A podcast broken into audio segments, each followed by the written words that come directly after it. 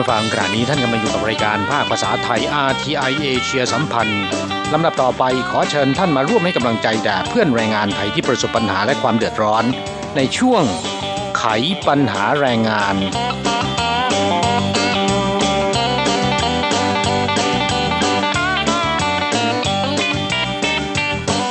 ครับโครงการพิเศษของสำนักงงานตรวจคนเข้าเมือง ที่ให้การลดหย่อนโทษสำหรับแรงงานต่างชาติที่หลบหนีในจ้าง แล้วก็นักท่องเที่ยวต่างชาติที่อยู่เลยกำหนดวีซ่านะครับ จะขอเข้ามอบตัวเนี่ยสิ้นสุดลงวันที่ 30 มิถุนายนนี้นะฮะค่ะ ซึ่งโครงการนี้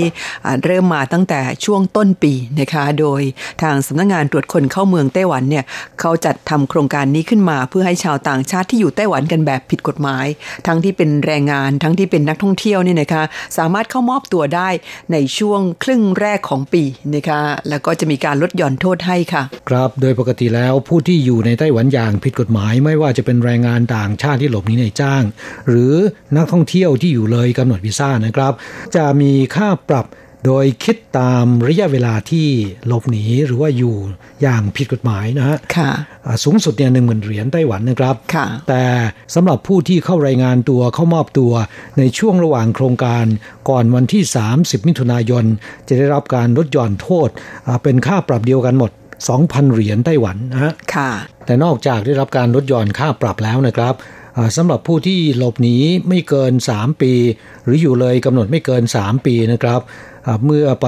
รายงานตัวแล้วเนี่ยจะไม่ติดแบล็คลิสต์สามารถที่จะกลับเข้าสู่ไต้หวันได้อีก จากในอดีตนะครับที่มีการจำกัดห้ามเข้าสู่ไต้หวันเป็นเวลา 5 ปีนะฮะเริ่มตั้งแต่ปีนี้เป็นต้นไป จะมีการขยายระยะเวลาในการห้ามเข้าไต้หวันเป็นเวลา 8 ปี แต่แรงงานต่างชาติที่หลบหนีในจ้าง หรือนักท่องเที่ยวที่อยู่เลยกำหนดวีซ่าหากว่าอยู่ในไต้หวันอย่างผิดกฎหมายไม่เกิน 3 ปี และเข้ารายงานตัวหรือมอบตัวก่อนวันที่ 30มิถุนายนนี้ จะไม่ถูกจำกัด แต่หากว่าคนที่เข้ามอบตัวอยู่เลยกำหนด 3 ปีนะครับ ก็จะได้รับการลดหย่อนโทษลงกึ่งหนึ่งนะค่ะเพราะฉะนั้นเพื่อนแรงงานไทยหรือชาวไทยในไต้หวันนะครับ ที่ฟังรายการอยู่ในวันนี้ หากว่า เป็นผู้ที่อยู่เลยกำหนด เป็นผู้ที่อยู่อย่างผิดกฎหมาย ก็ยังเหลือเวลาอีก2สวันนะฮะรีบไปมอบตัวซะนะครับ ค่ะมิฉะนั้นแล้วช่วงโปรโมชั่นดีๆ แบบนี้ก็จะหมดเขตลงนะคะครับ และจากสถิติของสำนักงงานตรวจคนเข้าเมืองช่วง 5 เดือนแรกที่ผ่านมา มีชาวต่างชาติผิดกฎหมายแล้วก็แรงงานต่างชาติที่หลบหนีในจ้าง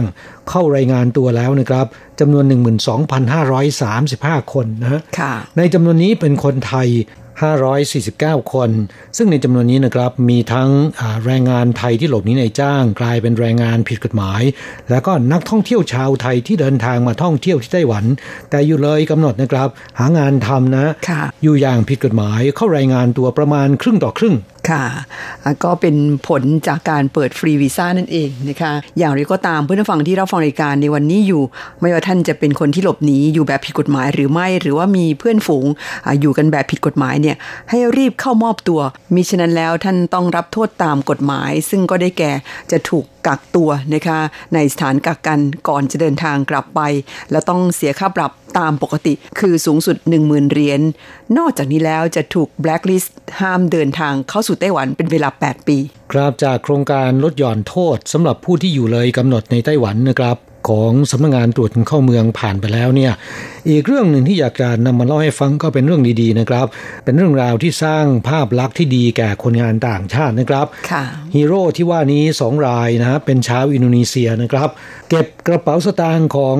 คนอื่นได้ไม่ได้ยึดไว้เป็นของตัวเอง แต่ว่านำไปส่งที่สถานีตำรวจนะครับ เพราะฉะนั้นสื่อในไต้หวันเนี่ยจึงมีการพาดหัวยกย่องชื่นชมว่า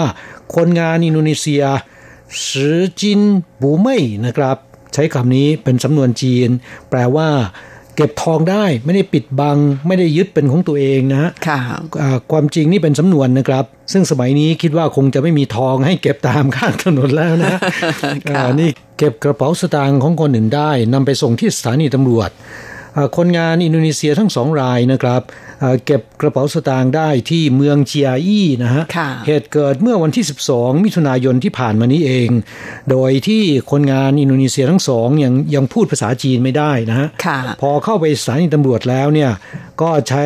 ภาษาใบ้สื่อกับตำรวจ ก็ยังฟังกันไม่ค่อยรู้เรื่องนะคะตำรวจค่อนข้างฉลาดเขาก็เลยคิดว่า งั้นใช้มือถือมาช่วยนะคะเปิดแอปสื่อสารนะคะก็ปรากฏว่าพอจะรู้เรื่องว่าคนงานสองคนนี้เก็บกระเป๋าสตางค์ได้อยากเอามามอบให้ตำรวจเพื่อนำไปคืนให้กับเจ้าของนะคะครับแล้วก็เก็บได้จากสถานที่ใดนะครับค่ะตำรวจจึงหาทางติดต่อกับเจ้าของ ปรากฏว่าสามารถที่จะหาเจอนะเจ้าของรู้สึกดีอกดีใจ เพราะในกระเป๋ามีเงินอยู่จำนวนหนึ่งนะครับที่สำคัญก็คือ มีบัตรประจำตัวประชาชน แล้วก็มีบัตรสำคัญอื่นๆ อีกหลายใบด้วยกันนะค่ะ ซึ่งข้าวของเหล่านี้ก็ไม่ได้หายไปไหนนะคะอยู่ครบเงินก็อยู่ครบตามจำนวน เจ้าของซึ่งเป็นชาวไต้หวันเนี่ยก็ขอบอกขอบใจนะคะคนงานทั้งสองคนเป็นการใหญ่ แต่ไม่อยากจะบอกว่าใส่อังเปาให้หรือเปล่า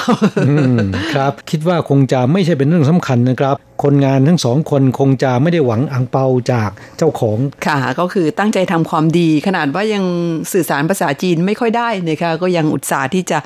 ไปที่สถานีตำรวจ ซึ่งโดยทั่วไปแล้วดิฉันว่าคนงานอินต่างชาติจำนวนไม่น้อยทีเดียว ไม่ค่อยอยากเดินไปที่สถานีตำรวจกันเท่าไหร่นะคะแม้ว่าจะเป็นคนงานที่ถูกกฎหมายก็ตาม ครับ เรื่องนี้ก็ทำให้สื่อในไต้หวันมีการยกย่องคนงานต่างชาติ ชาวอินโดนีเซียทั้งสองคนเป็นอย่างมากนะครับ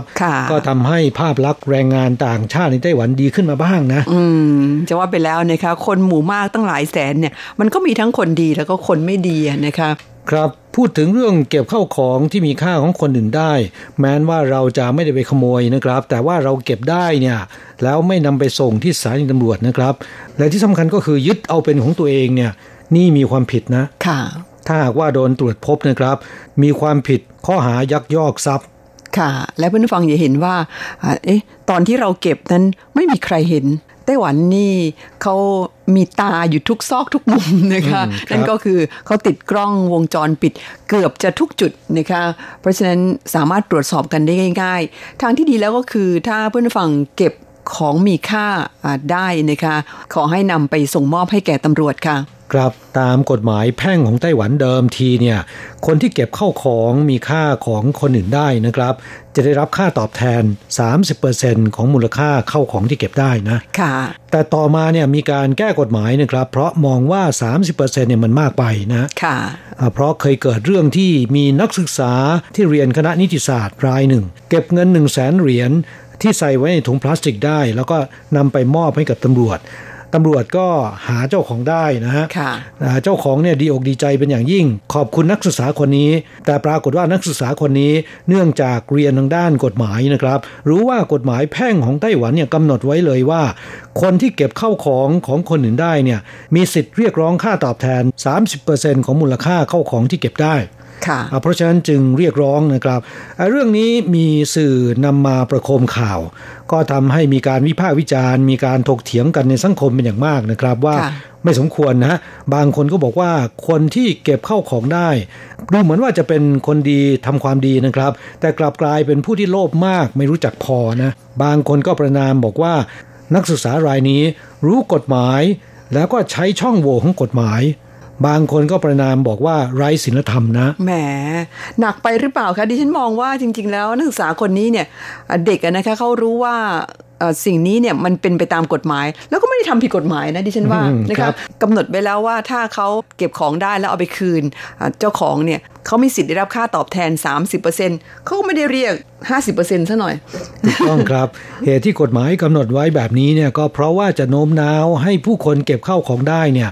อย่ายึดเป็นของตัวเองต้องนำไปส่งที่สถานีตำรวจนะครับแต่จากเรื่องนี้มีการวิพากษ์วิจารณ์มีการถกเถียงกันในสังคมเป็นอย่างมากนะครับ สภานิติบัญญัติของไต้หวันจึงมีการแก้กฎหมายแพ่งลดค่าตอบแทนคนที่เก็บเข้าของได้เนี่ยจาก 30%เหลือ 10%นะค่ะ เสริมอีกนิดนึงว่าถ้าเป็นดิฉันนะคะ ถ้าเกิดว่าเงินที่หายไปแล้วได้คืนมาเนี่ยสาก็ให้เขาไปเหอะ ดีกว่าไม่ได้คืนเลยสักบาทนะคะนึกว่าคุณจะบอกว่าถ้าคุณเก็บได้เนี่ยเรียกร้อง 30%เต็มที่ ไม่ใช่ ดิฉันคงไม่เก็บได้ครับเพราะปกติก็ไม่ค่อยมองข้างทางเท่าไหร่ น่าจะเป็นคนที่ทำของหายมากกว่า ถ้าได้คืนมาเนี่ยก็ยินดีจ่ายให้คนที่เขาเก็บของมาให้เรานะคะครับนำกฎหมายแพ่งไต้หวันเรื่องนี้มาเล่าให้ฟังก็เพื่อให้เพื่อนแรงงานไทย เพื่อนชาวไทยที่อยู่ในไต้หวัน รับทราบไว้ด้วยนะครับว่าการเก็บเข้าของที่มีค่าของคนอื่นได้นั้น ห้ามยึดเป็นของตัวเอง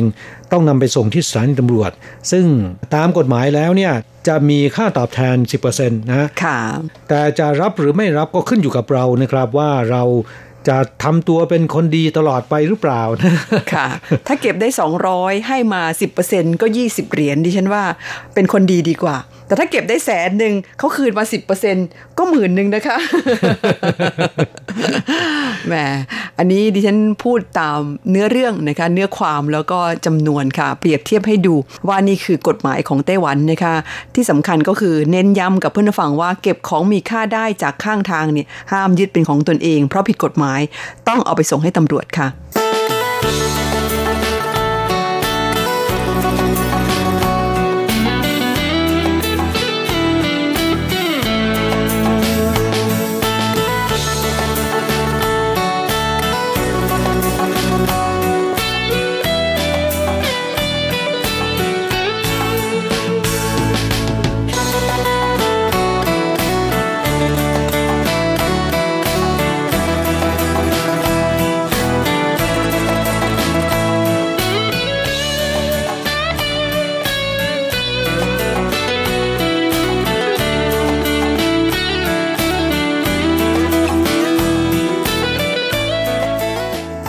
ครับเพื่อนแรงงานไทยที่เดินทางมาทำงานที่ไต้หวัน นอกจากเก็บเงินเก็บทอง เพื่อนำไปจุนเจือครอบครัว สร้างเศรษฐกิจ สร้างอนาคตที่สดใสให้กับครอบครัวและตนเองแล้วนะครับ ยังควรที่จะใฝ่หาความรู้ใฝ่เรียนรู้เกี่ยวกับทักษะในการทำงาน เพื่อที่จะนำไปประกอบอาชีพในภายภาคหน้านะครับ และนอกจากนั้นยังควรจะถือโอกาสในช่วงที่มาทำงานในไต้หวัน ยกระดับสถานภาพของตัวเองด้วยการศึกษาต่อนะครับพูดถึงตอนนี้เนี่ยเพื่อนแรงงานไทยอาจจะบอกว่าเรียนต่อได้ยังไง ภาษาจีนเนี่ยไม่ยักกรู้สักคำนะที่พูดนี้ไม่ได้หมายถึงเรียนภาษาจีนนะครับ หมายถึงการศึกษาต่อในระบบการศึกษาของไทยนะคะคซึ่งสำหรับเพื่อนฟังที่มาทำงานในไต้หวัน ปัจจุบันนี้ทำงานกันได้นานถึง 12 ปีสำหรับคนงานในภาคอุตสาหกรรม ภาคก่อสร้างแล้วก็ 14 ปีสำหรับคนงานในตำแหน่งผู้อนุบาลนะคะครับ เพราะฉะนั้นเราจึงสนับสนุนให้เพื่อนแรงงานไทย ใช้เวลาว่างในระหว่างที่ทำงานอยู่ในไต้หวันนะครับ พยายามเรียนรู้ทักษะต่างๆ รวมถึงเรียน ปริญญาตรีได้ด้วยนะฮะโดยใช้เวลาว่างเว้นจากการทำงาน สมัครเรียนมหาวิทยาลัยสุโขทัยธรรมธิราชนะครับ ซึ่งก็เป็นสถาบันอุดมศึกษาของไทยแบบรูปแบบมหาวิทยาลัยเปิด แล้วก็ใช้ระบบการศึกษาทางไกลแห่งเดียวในประเทศไทย หลายคนจะบอกว่าผมจบแค่ม .3 เองก็สามารถเรียนได้นะครับ โดยสถานที่สมัครเรียนก็คือสำนักงงานแรงงานไทยที่ไทเปนะครับค่ะโดยในปัจจุบันเนี่ยมีแรงงานไทยที่ทำงานอยู่ในไต้หวันทำงานไปด้วยเรียนไปด้วย จนสำเร็จการศึกษาได้รับปริญญาบัตร ปริญญาตรีไปแล้วหลายสิบคนนะครับ แล้วก็อยู่ในระหว่างเรียนประมาณ 20 รายนะค่ะผู้ฟังที่สนใจอยากจะศึกษาต่ออโดยได้รับประกาศนียบัตร แล้วก็ใบปริญญาบัตรจากมหาวิทยาลัยสุโขทัยธรรมธิราชนี่นะคะก็สามารถติดต่อสอบถามไปที่สำนักงงานแรงงานไทยกรุงไทเปนะคะเบอร์โทรศัพท์ 02 2701 1413 ต่อ 215 คุณน้ำฝนนะคะดิฉันย้ำอีกครั้งหนึ่ง 02 2701 1413 ต่อเบอร์ภายใน 215 คุณน้ำฝนค่ะ แล้วก็ในช่วงนี้เนี่ยคุณน้ำฝนก็ยังฝากมาบอกนะคะว่ากำลังจะเปิดภาคเรียนใหม่นะคะ ซึ่งเปิดรับสมัครนักเรียนนักศึกษาแล้ว ตั้งแต่วันที่ 1 กรกฎาคมไปจนถึงวันที่ 1 กันยายนค่ะ ใครที่สนใจก็ติดต่อสอบถามรายละเอียดได้อย่างเช่นว่า เปิดคณะภาควิชาไหนบ้าง แล้วก็ค่าเล่าเรียนค่าลงทะเบียนเนี่ยคิดยังไง ครับผู้ฟังที่สนใจก็ติดต่อไปที่สำนักงงานแรงงานไทยที่ไทเปได้นะครับ เบอร์โทรศัพท์ 02 2701 1413 ต่อ 215 ขอสายคุณน้ำฝนนะครับที่นำเรื่องนี้มาเล่าให้ฟังก็เพราะว่าช่วง 2-3 สัปดาห์ที่ผ่านมานะครับ มีนักศึกษาไทยรายหนึ่งสำเร็จการศึกษาปริญญาตรีไปรับปริญญาบัตรจากผู้อำนวยการสำนักงงานแรงงานไทยไทเปนะครับท่านผอรับทวันวอลแรงงานไทยรายนี้ เดิมทีเนี่ยก็มาทำงานเป็นแรงงานทั่วไปนะครับ ต่อมารู้จักกับสาวไต้หวัน แล้วก็แต่งงาน ย้ายมาตั้งรกรากอยู่ที่ไต้หวันนะครับ ถือโอกาสในช่วงระหว่างทำงานไปด้วยเรียนไปด้วย จนสำเร็จการศึกษานะครับ ก็ถือว่าไม่ง่ายเลยนะคะรายการวันนี้เนี่ยเรามีบทสัมภาษณ์ของบัณฑิตใหม่ท่านนี้นะคะมาเปิดให้ฟังกัน แล้วก็ช่วงหลังเนี่ยและยังมีบัณฑิตที่สำเร็จการศึกษาเมื่อปีที่แล้วนะคะมีบทสัมภาษณ์ของพวกเขารวมถึงบทสัมภาษณ์ของหัวหน้าสำนักงานแรงงาน ท่านผอรับทวันนะคะที่มาพูดคุยแนะนำเกี่ยวกับเรื่องของการเรียนมสทค่ะ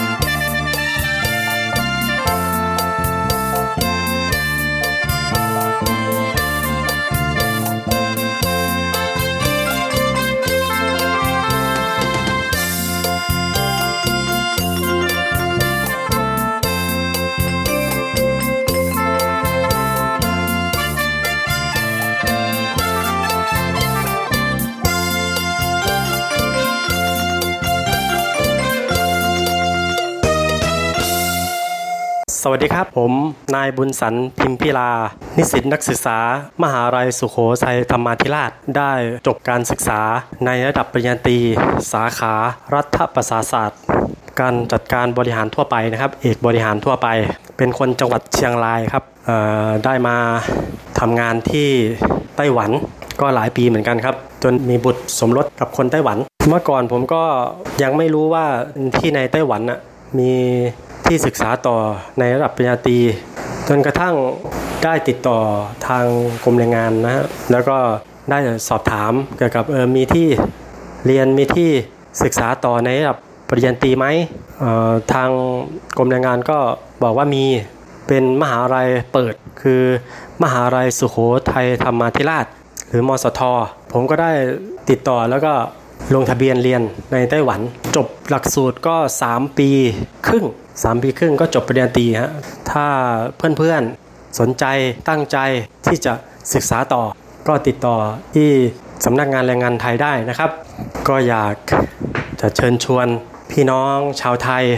ที่ได้มาทำงานในไต้หวันนะครับ ได้มาศึกษาต่อในระดับปริญญาตรี การศึกษาก็ง่ายๆครับ ลงทะเบียนแล้วก็ ทางมหาลัยสุขโขทัยธรรมเทราชเขาก็ได้จัดส่งหนังสือมาให้เรา แล้วเราก็ไปสอบที่สำนักงานแรงงานไทยกรุงไทเปนะ ถ้าใครสนใจก็ติดต่อสำนักงานแรงงานไทยได้นะครับ ขอบคุณครับครับ ผมชื่อนายพงศักดิ์เกษรนะครับ ผมมาจากขอนแก่นครับ แต่ก่อนนี้คือผมมาทำงานที่ เขตซินจูนะครับที่ฮูโคมาทำงานโรงทอนะครับชื่อบริษัท Far Eastern Textile จำกัดนะครับ ก็คือมาทำงานแล้วทีนี้เจอแฟนแฟนเป็นคนไต้หวันแล้วก็คือกลับไปแต่งงานแล้วก็กลับมา แล้วทีนี้หัวหน้าแผนกนะครับเขาก็โทรเรียกผมกลับไปทำงานที่เดิมนะครับ แล้วทำได้ 2 ปีผมก็ได้รับเลือกเป็น模範勞工ของบริษัทนะครับ ผมก็ทำอยู่อยู่ 11 ปีพ่อตาก็เลยเสีย ผมก็เลยต้องออกมาดูแลกิจการของเขา คือเขาทำแบบฟาร์มหมูนะครับ เลี้ยงแบบแม่พันธุ์นะครับ ขายตัวเล็กแม่พันธุ์มี 40 ตัวทำอะไรเองหมดเลย คือแบบไม่ว่าจะเป็นการผสมพันธุ์ การตอนการอะไรผมทำหมดเลยทำเองอพ่อตาสอนมาเลย สอนแล้วผมก็รู้ผมพ่อคือผมทำที่บริษัทที่ลงทอแต่ก่อน คือผมเลิกงานมาผมก็ช่วยเขา ช่วยเขาทีนี้เขาก็สอนสอนทุกวันสอนทุกวันจนผมเป็นอะ จนผมแบบเอ้รู้ว่าวิธีการทํำยังไง แล้วตอนนี้เขาเขาเสียผมก็เลยรับช่วงต่อเขาทำมาถึงตอนนี้ก็คือดีกว่าที่เราทำงานบริษัท แล้วทีนี้ผมก็เลยคิดว่าเอ๊ะมันมีเวลาว่าง ผมก็เลยแบบต้องเรียนมสทติดต่อที่สำนักงงานแรงงานไทยไทเปนะครับ ผมก็เลยลองติดต่อดูสมัครแล้วทีนี้ ก็เริ่มเรียนแล้วก็แบบเราต้องจัดเวลา และสิ่งที่ผมอยากจะมาเรียนที่มสทนี่นะครับ ก็คือว่าแบบทำธุรกิจของตัวเองนี่นะครับ คือแบบมันมันต้องจัดการเวลาจัดสรรแล้ว เพราะว่าเรารู้ว่าทำอย่างนั้นอย่างนี้เป็นขั้นตอนขั้นตอนคือแบบที่เราต้องจัดเรียงลำดับเวลาให้ดีนะครับ ก็คือเรียนมสทนี่ก็คือรู้จักจัดระเบียบตัวเองรู้จัก จัดลำดับเวลานะครับ ขั้นตอนว่าอยากจะเชิญชวนเพื่อนๆ เข้ามาเรียนมสทเพื่อจะได้ยกระดับความคิดของตัวเอง แล้วก็ไปพัฒนากับธุรกิจของตัวเองด้วยนะครับ ที่สำคัญที่ผมเข้ามาเรียนมสทคณะศิลปศาสตร์สาขาวิชาเอกนะครับ สาขาสารสนเทศศาสตร์ทั่วไป แล้วก็ผมเลือกวิชาเลือกเสรี วิชาภาษาจีนกลางครับ แล้วผมก็ได้เกียรตินิยมภาษาจีนกลาง ตอนที่ไม่เคยรู้จักภาษาจีนเลย ก็คือมีความภูมิใจมากครับ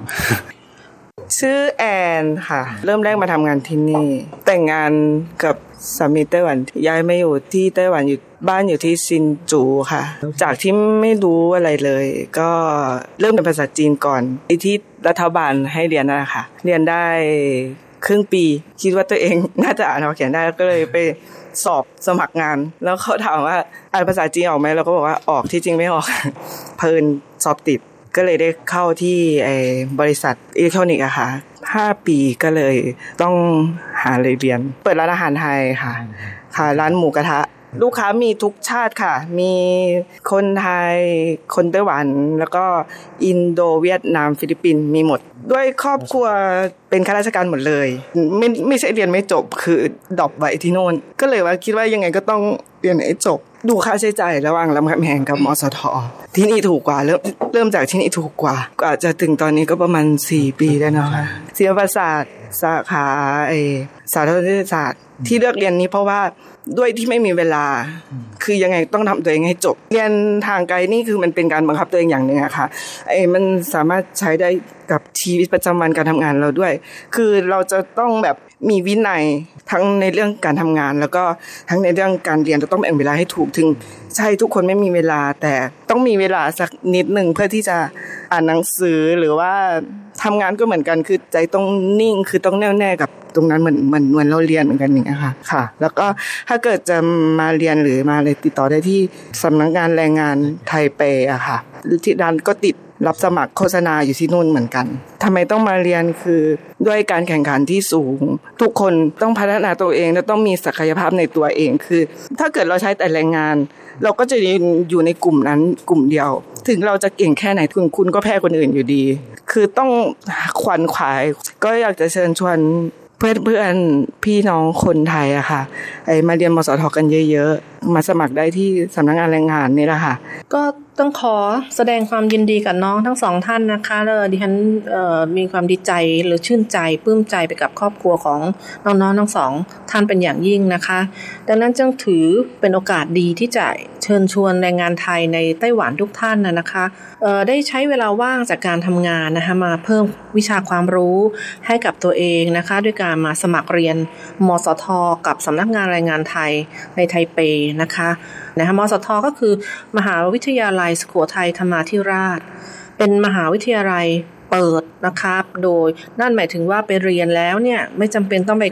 นั่งในห้องเรียนนะคะสามารถอ่านหนังสือ ที่เราที่ทางที่เราสมัครเนี่ยแล้วก็มีสื่อการสอนต่างๆ โดยเฉพาะหนังสือเนี่ยนะคะ ใช้ในการวัดความรู้หรือเข้าสอบอย่างเดียวเท่านั้นนะคะมสทนี้มีมาตรฐานการรับนักศึกษาที่แตกต่างจากมหาลัยอื่นอีกด้วยนะคะ นั่นหมายถึงนั่นคือมสทเนี่ยรับนักศึกษาที่จบม .3 เท่านั้นเองนะคะ สามารถสมัครเรียนได้ถึงระดับปริญญาตรีได้เลยนะคะ ไม่ต้องออแตกต่างจากมหาวิทยาลัยอื่นที่จบ ม .6 ถึงจะสอบได้ถึงจะเข้าเรียนได้ แต่ทั้งนี้ทั้งนั้นเนี่ยการเข้ามสทเนี่ยเราเน้นผู้ที่มีประสบการณ์ในการทำงานนะคะต้องมีอย่างน้อย 5 ปี รวมทั้งต้องมีอายุ 25 ปีขึ้นไปนะคะดังนั้นถือว่าเป็นโอกาสที่กว้างมากสำหรับให้ให้น้องๆ ได้เข้าถึงการศึกษาในการยกระดับความรู้ ที่มีอยู่นะคะ การสมัครนี่ก็ไม่ก็ง่ายๆนะเราไม่ต้องมีการสอบเข้าเอนทรานเหมือนมหาวิทยาลัยอื่นๆ ก็แค่มาสมัครแล้วเรียนได้เลยเออบางท่านน้องๆ บางท่านอาจจะสงสัยว่ามสทเนี่ยมีคุณภาพขนาดไหนนะคะเอ่อทางดิฉันก็ขอบอกเลยว่าคุณภาพสื่อการสอนหรือหนังสือของมสทเนี่ยมีความเข้มข้นใน เชิงคุณภาพนะคะ เพราะว่าอาจารย์ผู้เขียนหนังสือทั้งหลายเนี่ยก็คืออาจารย์จากจุฬาจากธรรมศาสตร์ หรือเป็นผู้ที่มีความเชี่ยวชาญในสาขาต่างๆ โดยตรงนะในการจัดทำเขียนตำราของมสทมันเชื่อได้ว่าการันตีได้ว่าหนังสือของมสทนี่มีคุณภาพเป็นอย่างยิ่ง ดิฉันอยากเชิญชวนน้องๆแรงงานไทยทุกท่านนะคะได้เ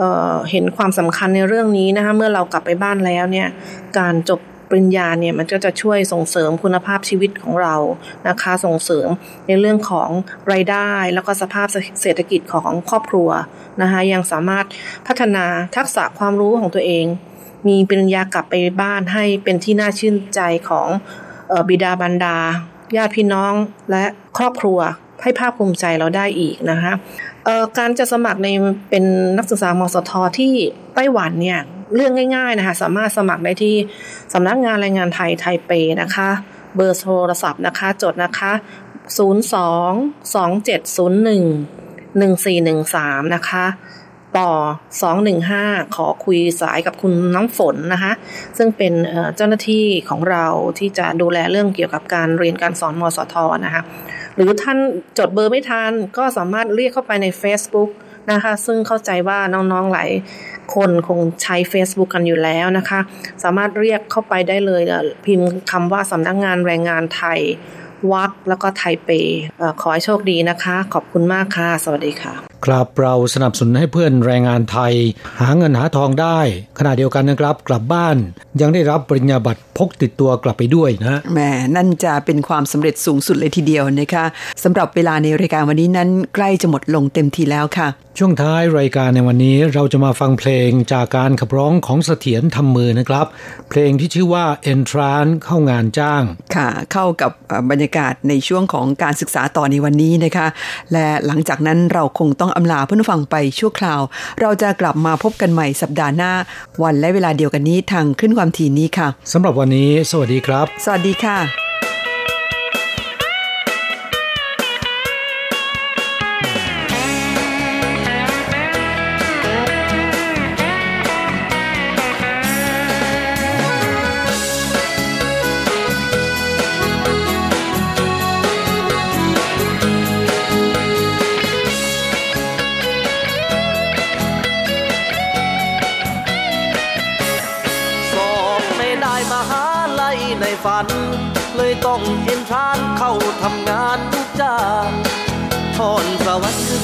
ยันนำทาง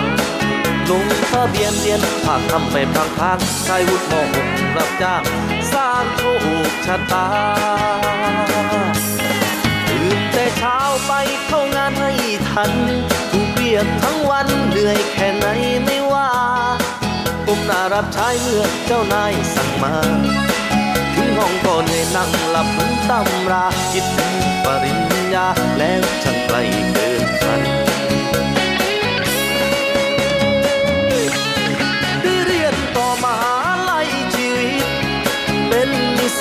คณะลูกจ้างรายวัน มีเพื่อนร่วมงานต่างเพื่อนเรียนร่วมชั้น มีเจ้านายต่างครูบาอาจารย์ มีเงินออมรับกันเป็นคะแนนงานดีใจฝันเพื่อสักวันที่รอ หากยังไม่ท้อคงก้าวไปจนถึงที่ สู้ให้คนเห็นว่าแรงเรามีำงานภาคเรียนเรียนก็ไปได้ดี ก็ผ่านชีวิตจนมีปริญญาแรง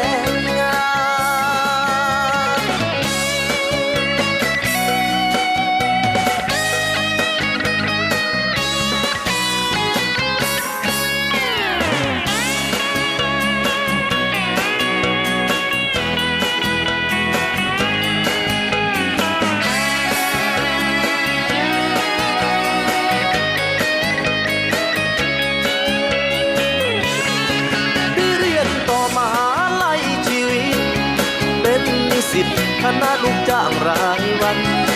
มีเพื่อนร่วมการต่างเพื่อนเรียนร่วมชั้น มีเจ้านายต่างครูบาอาจารย์มีเงินออมหลักพันเป็นคะแนนงานดีหลอกใจฝันเพื่อสักวันที่รอหากยังไม่ท้อคงก้าวไปจนถึงที่ สู้ให้คนเห็นว่าแรงฮึดเรามี